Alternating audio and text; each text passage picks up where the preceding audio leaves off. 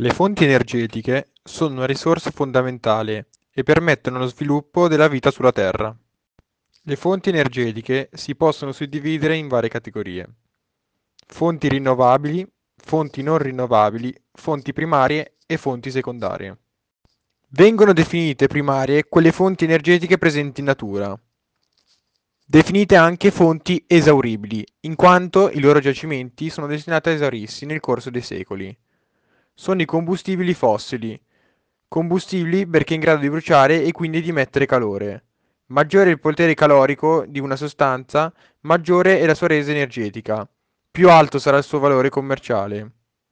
Si possono dividere in combustibili fossili, solidi il carbone, liquidi il petrolio e gassosi il gas naturale, detto anche metano. Anche l'energia nucleare viene classificata tra le fonti esauribili solide, in quanto dalle rocce radioattive proviene l'uranio. Le fonti energetiche secondarie non sono disponibili direttamente in natura, ma derivano dalla lavorazione delle fonti primarie. Sono la benzina, il gasolio e il GPL. Anche l'energia elettrica è considerata una fonte secondaria, in quanto viene prodotta dalla trasformazione di fonti primarie.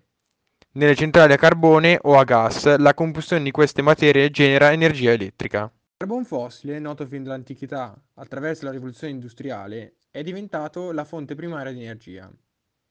È costituito da resti vegetali. Le foreste occupavano milioni di anni fa gran parte della superficie terrestre. A seconda della profondità si trovano diversi tipi di carbone. Torbe, ligniti, litantraci, antracite, il più pregiato. Da dove si estrae però questo petrolio? Si estrae da miniere a cielo aperto dove lo scavo viene effettuato meccanicamente, oppure attraverso miniere sotterranee dove in alcuni casi moderni ma- i macchinari vengono utilizzati in sostituzione dell'uomo. Comunque ancora oggi ampiamente impiegati in varie parti del mondo. Le riserve sono molto abbondanti, il costo di estrazione è relativamente basso.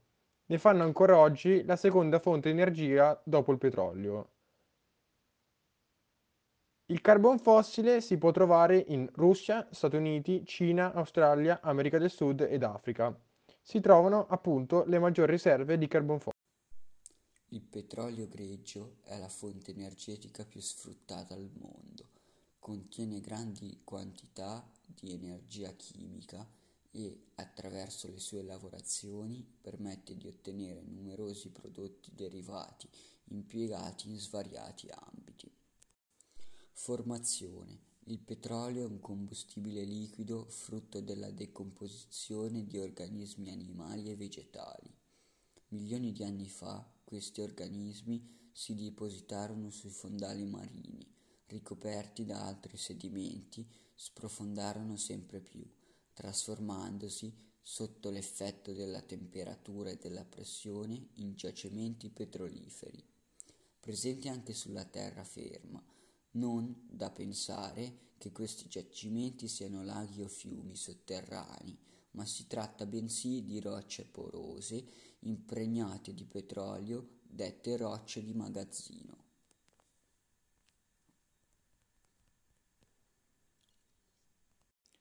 Estrazione. La prima fase consiste nella ricerca del giacimento tramite rilevamenti aerofotografici un primo carotaggio per analizzare le rocce e le emissioni al sottosuolo di onde sismiche per verificarne la consistenza.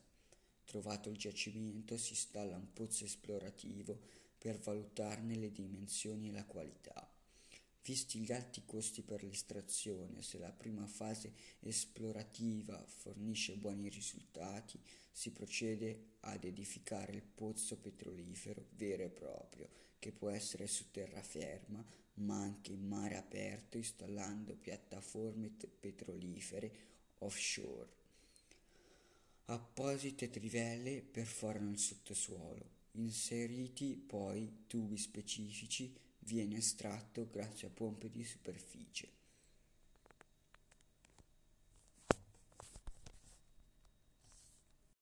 Localizzazione Arabia Saudita Kuwait, Iran e Iraq sono i paesi del Medio Oriente più ricchi di petrolio.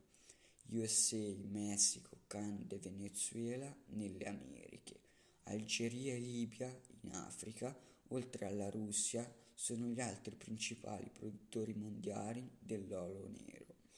Le altre nazioni che non producono petrolio ma ne utilizzano comunque enormi quantità sono rifornite da navi petrolifere o da immense reti di tubazione, gli oleodotti.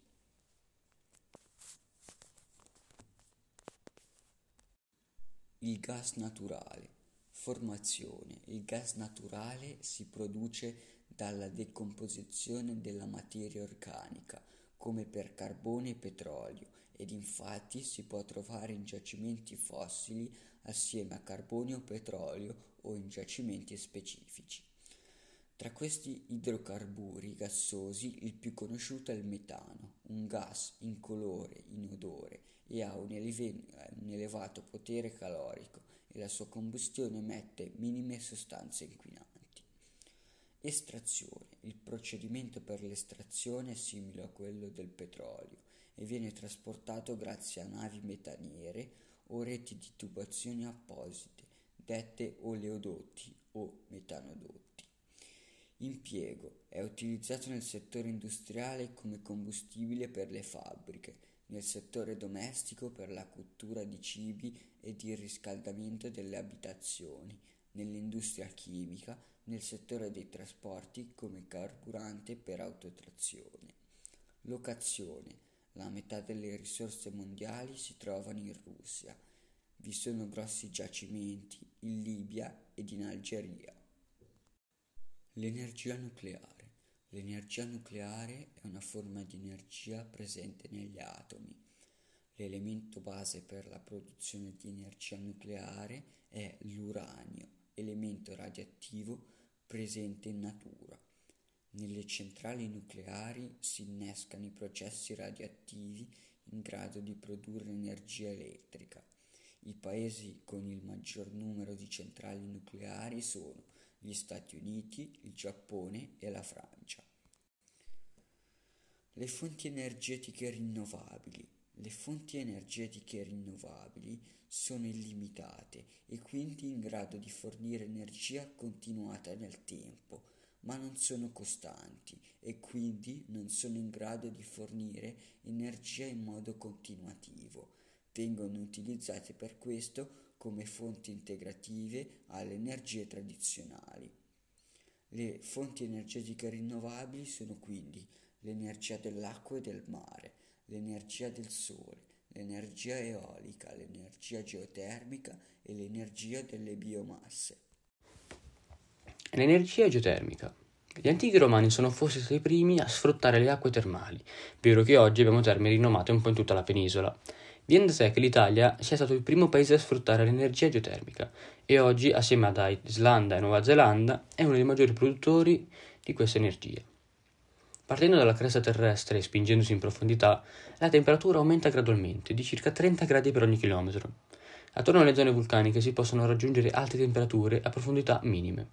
In queste zone le acque piovane o dei fiumi, a contatto con le rocce calde, generano dei vapori, fuoriuscendo danno origine a dei geyser in zone come l'Islanda, ricche di questi fenomeni. Si è sfruttata direttamente questa energia creando centrali geotermiche.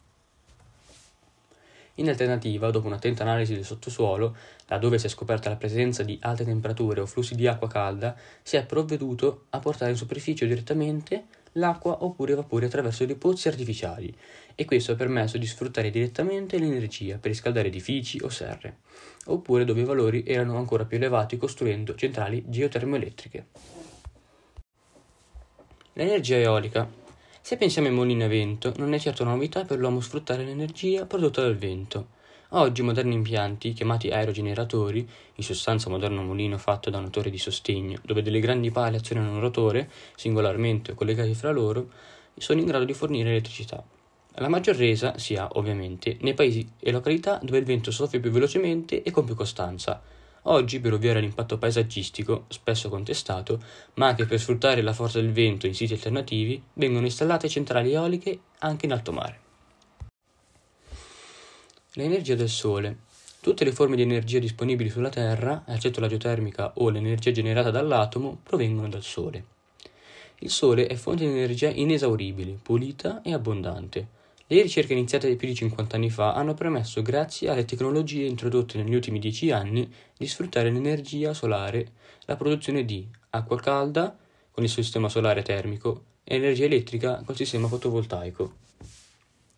Il solare termico è un sistema di pannelli solari nei quali circola o direttamente l'acqua oppure un fluido in grado di riscaldare l'acqua stessa. Questa può essere utilizzata per il riscaldamento delle abitazioni e o per il semplice uso domestico. Il solare fotovoltaico utilizza lo stesso sistema di pannelli solari, in questo caso formati da cellule fotovoltaiche, dove all'interno di queste un insieme di elementi genera una reazione chimica in grado di produrre energia elettrica. I costi di produzione hanno inizialmente rallentato lo sviluppo di questo sistema, ma ora i nuovi materiali e le nuove tecnologie stanno incentivando l'utilizzo anche domestico di questa fonte energetica. Stati Uniti, come sempre, ma in Europa, Germania, Spagna e ultimamente anche l'Italia stanno sempre più incrementando l'utilizzo fotovoltaico. L'energia del mare. I problemi legati alle fonti energetiche non rinnovabili hanno spinto i ricercatori allo sviluppo di nuove fonti energetiche una delle istituzioni più geniali è stata quella di utilizzare la quantità di energia presente nel mare, sfruttando quindi le maree, il moto ondoso, le correnti marine, l'energia termica dell'oceano. Tenendo presente che non tutti i luoghi sono adatti all'installazione di impianti per lo sfruttamento di queste fonti energetiche e considerando i costi di installazione, manutenzione e resa, non tutte le tipologie di impianti sono già attive per alcune tipologie ci sono prototipi in sperimentazione, altre già in grado di fornire ottimi risultati. L'energia geotermica. Gli antichi romani sono forse stati i primi a sfruttare le acque termali, vero che oggi abbiamo terme rinomate un po' in tutta la penisola. Viene da sé che l'Italia sia stato il primo paese a sfruttare l'energia geotermica e oggi, assieme ad Islanda e Nuova Zelanda, è uno dei maggiori paesi al mondo produttori di questa energia. Partendo dalla cresta terrestre e spingendosi in profondità, la temperatura aumenta gradualmente di circa 30 gradi per ogni chilometro. Attorno alle zone vulcaniche si possono raggiungere alte temperature, a profondità minime. In queste zone le acque piovane o dei fiumi a contatto con le rocce calde generano dei vapori, fuoriuscendo danno origine a dei geyser. In zone come l'Islanda, ricche di questi fenomeni, si è sfruttata direttamente questa energia, creando centrali geotermiche. In alternativa, dopo un'attenta analisi del sottosuolo, laddove si è scoperta la presenza di alte temperature o flussi di acqua calda, si è provveduto a portare in superficie o direttamente l'acqua oppure i vapori attraverso dei pozzi artificiali. Questo ha permesso di sfruttare direttamente l'energia per riscaldare edifici o serre, oppure dove i vapori erano ancora più elevati, costruendo centrali geotermoelettriche. L'energia delle biomasse. Lo sfruttamento delle biomasse consente di recuperare e riutilizzare i prodotti di scarto e residui delle attività agricole, zootecniche e forestali. I rifiuti prodotti dall'attività dell'uomo producendo energia, oltre che evitare il consumo di ulteriori fonti energetiche per lo smaltimento. L'enorme abbondanza di queste sostanze e la possibilità di destinare l'energia ricavata in svariati campi rende questa fonte energetica una delle più importanti in prospettiva futura. Come si ricava energia dalle biomasse? Attraverso processi termochimici di combustione, bruciando ad esempio legname e trasformandolo in carbone, attraverso processi biochimici, reazioni chimiche favorite dalla presenza di enzimi, funghi e microrganismi, con processi di digestione e con processi di fermentazione, ossia vegetali trasformati in etanolo. Il biodiesel è frutto di questi processi ed ha proprietà simili al gasolio. Altri biocombustibili liquidi sono il bioetanolo e anche il biogas biocombustibili solidi ormai di uso comune nelle nostre abitazioni, o come nella nostra scuola sono il cippato e il pellets.